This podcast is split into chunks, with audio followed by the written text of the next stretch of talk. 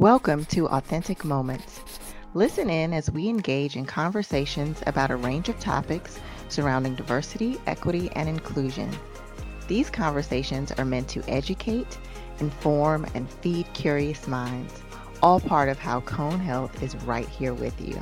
Hello, everyone. Welcome to Authentic Moments. My name is Ricardo Davis. I'm a Senior Patient Experience Manager Cone Health. Today's topic is health equity and healthcare disparities. And with me today, I have two of my colleagues, and I'll let them introduce themselves and tell us a little bit about your role within our system. Laura, we'll start with you. Thanks, Ricardo. And I'm so glad to be connected with you again through this um, platform.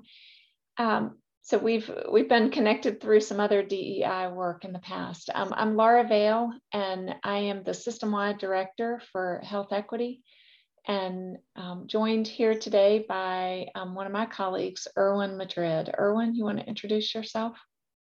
Absolutely. Hi, everyone. My name is Erwin Madrid, and I am the coordinator for interpreter services uh, for the Cone Health System and so our, our, our purpose for the day is, is sort of near and dear uh, to my heart.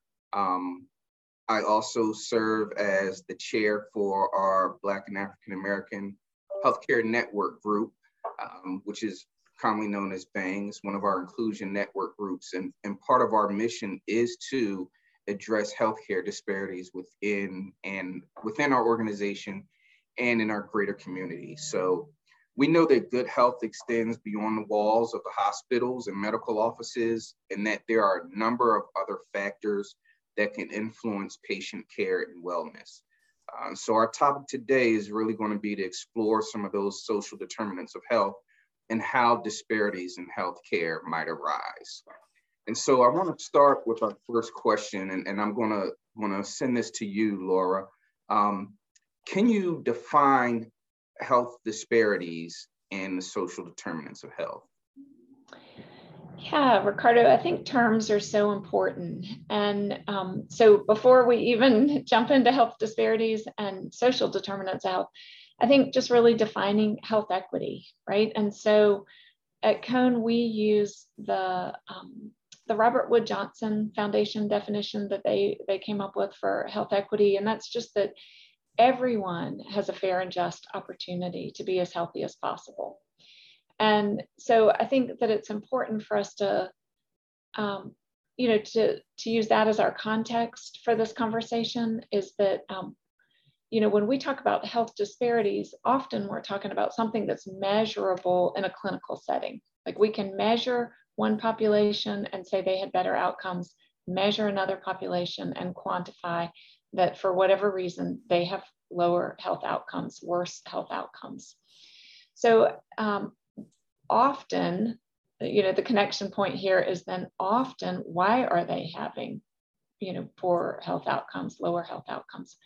So it has to do with uh, resources, maybe resources in the community, social um, social vulnerability, risk scores, things like that. And so those are the I think the things that we want to, you know, get at the heart of today is um, our team. Um, so Erwin's on my team. Our team works primarily on things that are at the community level, things that we can impact at the community level. And um, so those would be the, the social drivers and the structural drivers um, of health. Can you give some examples of the social determinants um, of health and how are these factors assessed? The social determinants of health are basically outlined in five key areas. You've got your healthcare access and the quality of it, your education access, the social and community context, the economic stability, and then the neighborhood and that built environment. So the first one um, is the healthcare access and the quality of the, of the healthcare they have access to. And what we have done at Cone Health is basically drawn and we use data driven um, analyses to create maps to kind of show where we have clinics, where are our vulnerable populations, and a couple of years ago, we actually realized that there was a community that didn't have um, a clinic. Um, the, the example that comes to mind uh, that Cone did was we Im- installed a clinic, a Renaissance Family Medicine, in the middle of that community that didn't have access to healthcare. That um, on the same line also didn't have uh, food security. We're going into the communities where we're most needed um, by deploying mobile clinics. Um, another big category um, that's kind of dear to me um, as a parent, it's education access and the quality of, uh, of education that our kids have access to, our children. Um, a lot of times, uh, our lower resource communities have a lower quality education um, and it's something that's been kind of institutionalized, I feel like, because of politics from 60 years ago. So I, know that we're working on it, but we're not where we need to be um, in terms of our literacy scores and the type of education that our kids are, are having. So I don't I don't live in Greensboro. We live in Forsyth County, um, but in in doing some volunteer work with the food bank, um, learned that our food insecurity in Forsyth County is probably about four to 5% higher than what the average is for the state of North Carolina.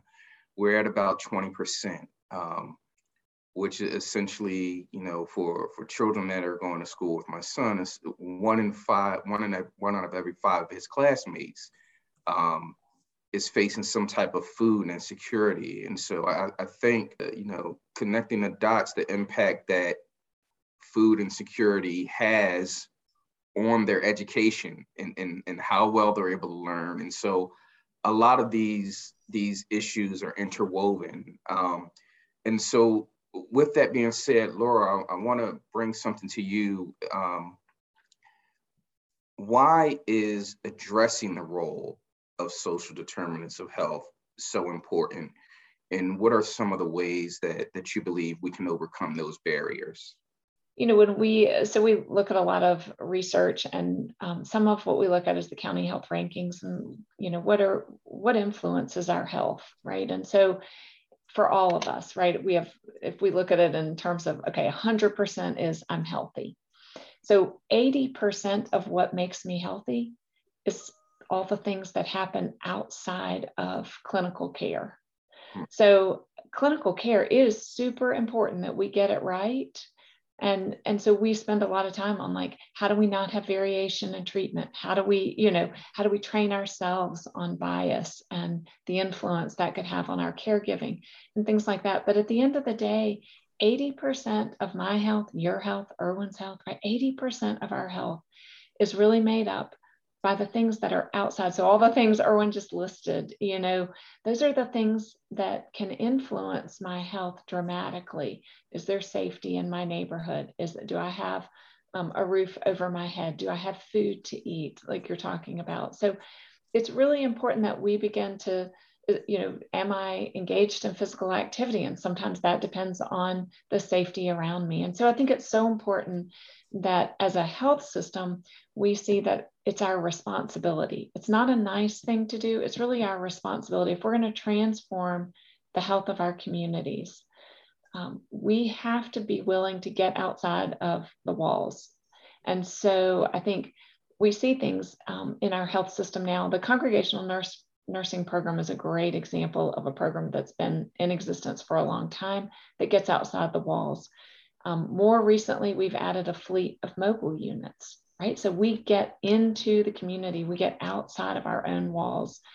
And, um, and by doing that, we understand what is the inequity. So Erwin referenced the redlining. And I think we just, we have communities that have you know, it, it's a system approach, right? And so the system was set up to disadvantage certain groups of people, and it has done that. And we see that 80 years later, so that was a program in the 30s, we see that 80 years later, we still have people who have lower health outcomes that live within these areas that were intentionally redlined. So I think um, you know, food is a really tangible example to talk about. And I'm glad you talked about what you're seeing in Forsyth County. I know in Guilford County, we talk about that there approximately 26 different food deserts. And, um, and it's just so important that we begin to see as a health system, we not only have the power and the resources to address this, but we have a responsibility to address um, food insecurity. And so Erwin referenced um, the market over at the Med Center for Women, and um, it's a tremendous opportunity for us to um, work with women, primarily women who are pregnant, right? Who um, need food, need food to grow that baby, need food for themselves, for their own health, and um, and so it's a great, you know, a great step for our health system into addressing that. It's only been open for about five months, and um, we pulled the data the other day. It's served over 400 women. So I think you know there's a need for this, and um, and a chance for us to influence the health of this mom and you know the baby. I'm going to bring up something that I know everyone is ready for it to go away, and hopefully it, it we are nearing that. I'm gonna I'm gonna bring up a question regarding COVID-19. Um, and Erwin, I'm going to address this towards you. Um, we know that COVID 19 exacerbated a lot of the disparities in healthcare. Um, can you talk about how social determinants are related specifically to disparities when it comes to healthcare? So, absolutely, I, I can talk a little bit about that. And I think this would be a good time to bring up that um, I'm part of an employee network group called Unidos. It's, it's, the newest one to the organization. And I am the co community resource chair or the community co resource chair. Um, and it, it, it's, a, it's a good time to talk about when we first started like our vaccination process to make sure everybody was inoculated against COVID.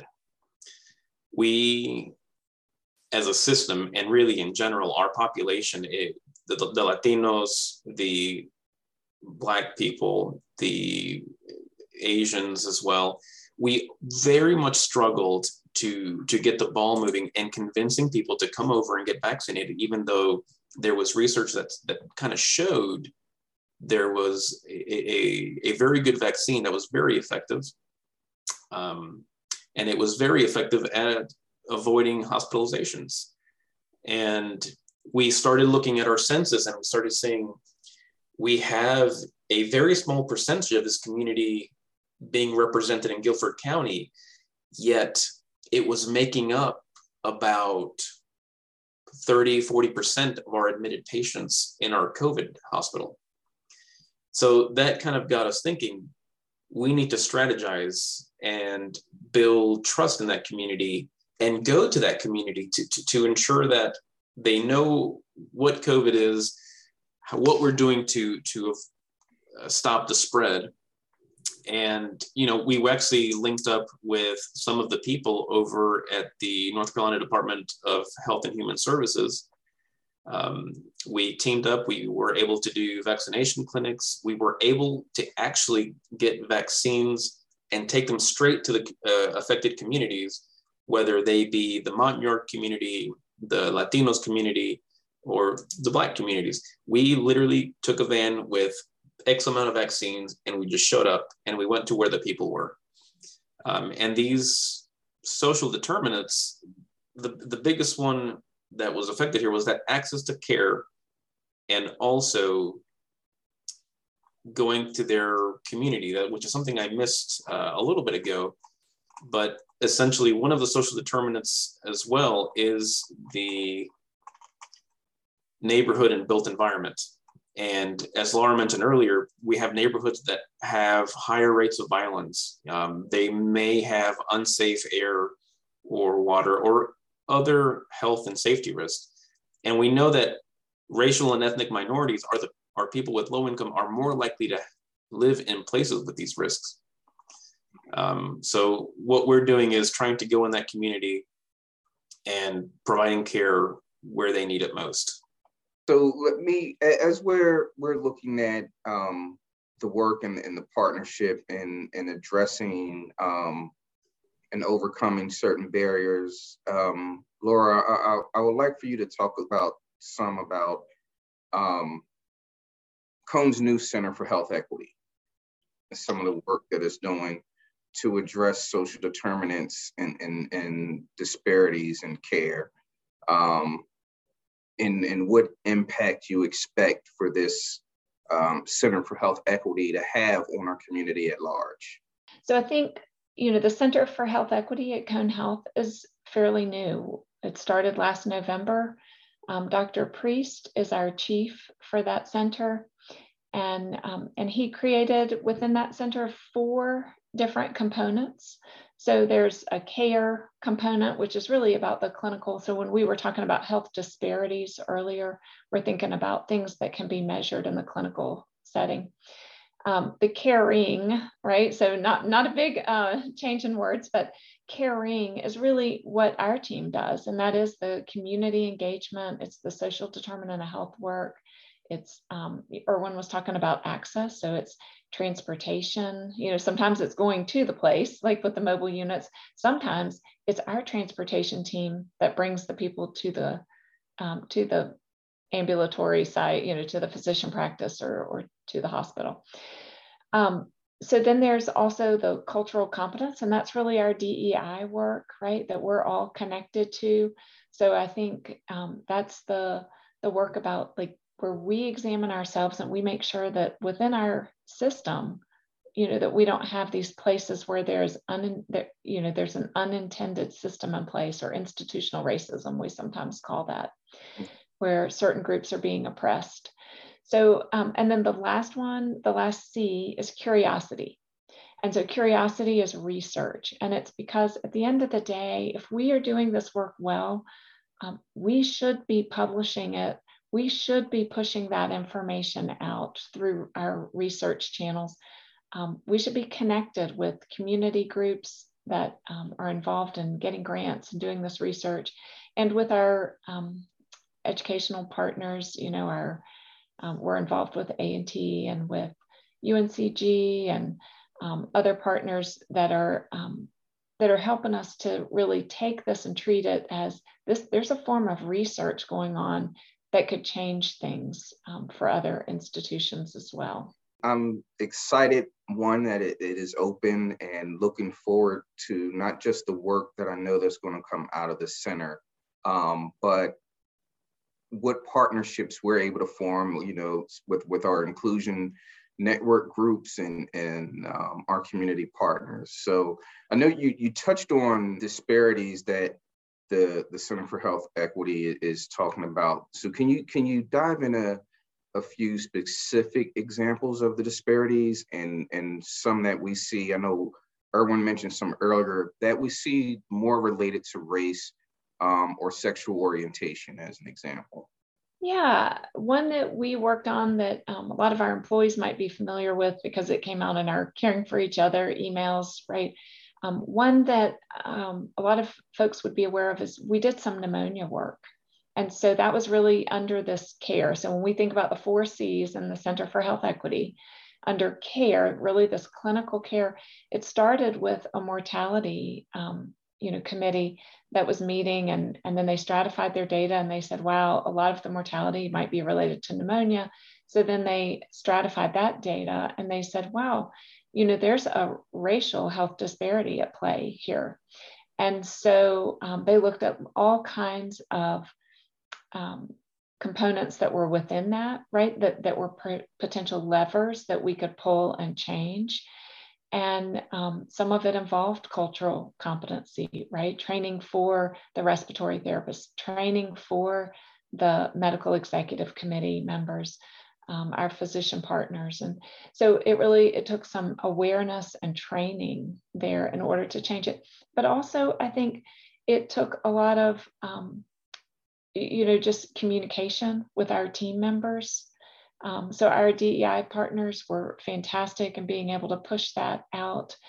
Um, you know, I think about at the end of the day, we'd love to publish this work because we've changed some protocols and we've seen um, all of the indicators that were along the way, we've seen all of them move in the right direction. So one was um, we've decreased the number of hours from uh, until you get the first antibiotic. So we looked at Black patients and white patients, and our Black patients are now getting um, their antibiotic seven hours sooner, right, from admission to that first antibiotic. And there were lots of other procedural things. We know that order sets are being checked more. Um, there was a nudge that was built into the record to just help the caregivers know, hey, this person's at risk for um, for an adverse outcome. And I think a, a, lot of what you talked about sort of goes into the next question that I was going to ask, um, which was to, to talk about some of the system changes that need to happen in order for us to help mitigate these disparities. Yeah, all right, Erwin, I'm going to talk about one, and you may want to add in here. Um, so when we were doing some testing out in the community, COVID testing out in the community, um, we had partners over in the um, you know in the IT world that that helped us because we needed information to be pushed out in Spanish. So we um, and and here's the problem was it was being pushed out in English and there was this little tiny line at the top like if you speak Spanish you could click here but we were aiming the, these particular um, events were aimed at Spanish speaking people. And so we were like, wait, we need to flip this. We right. need to have lead with Spanish and have it in the little tiny print. If you speak English, click here. And so, um, so that was a system change, and really our IT partners were fantastic. Um, but we were able to flip that and to be able to um, to have a system change there. Yeah, I, have got a, a, system improvement that we've done as well uh, for the limited English proficiency patients. Um, and again, th- this is more uh, clinical staff based uh, improvements to help identify, uh, for example, if a patient needs an interpreter or they speak a certain language, uh, we've updated on uh, Epic to where there's a nice yellow big flag that says, hey, this patient speaks this language and they do need an interpreter. And those are just examples of something that we're trying to do to help alleviate um, the stress of identifying what your patient needs may be. Um, another improvement that comes to mind, or, or just kind of keeping our community uh, in our mind, as Laura just mentioned, sometimes we have events that are completely in Spanish. And I know that when we had the FEMA supported vaccination center, we actually partnered with a local with the Hispanic Federation, is what it was. And they took all of the phone calls to register patients for appointments. So basically, everyone who called for that Spanish event would have a Spanish speaker on the other line to help register them. Yeah, well, I want to thank both of you for um, not only participating in this conversation and, and sharing some of the wonderful work that's being done. I'm proud to be a part of an organization that is taking such proactive steps um, in addressing health equity, health disparities, social determinants of health, and uh, uh doing what is probably needed most, which is meeting people where they are, right? Because uh, we, we can't always wait for them to come to us with the issue, but us going out, knowing what the issue is, and, and meeting our population and our communities where they are. So I want to thank you both for the excellent work. Thank you for joining me today. Um, and I, I, think that this has been a great, authentic moments and look forward to working with both of you on these future initiatives. Thanks, Ricardo. And thanks for your leadership in Bang and for Erwin and for his leadership with the Unidos. And I just think that um, I, I just appreciate the support that DEI gives our our organization for this work. I just want to say one more thing before we go off the air, because I, I, I just want to highlight the important work that the Center for Health Equity does. And I just want to throw some, some quick bullet points to give you an idea of what we're doing.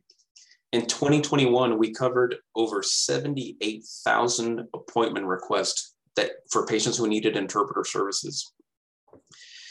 We helped cover care for over 56,000 uninsured patients in the last year. And then, as Laura mentioned, over 12,500 rides uh, for patients who needed transportation. And again, f- over 400 women who had been served with groceries in, in the food market that opened just five months ago. These are all just examples of what makes me proud to be part of Cone Health. And we should all really be excited to see what the future holds. Thank you for listening to Authentic Moments. To hear more episodes and receive information about our diversity, equity, and inclusion efforts at Cone Health, click the link to visit our SharePoint site.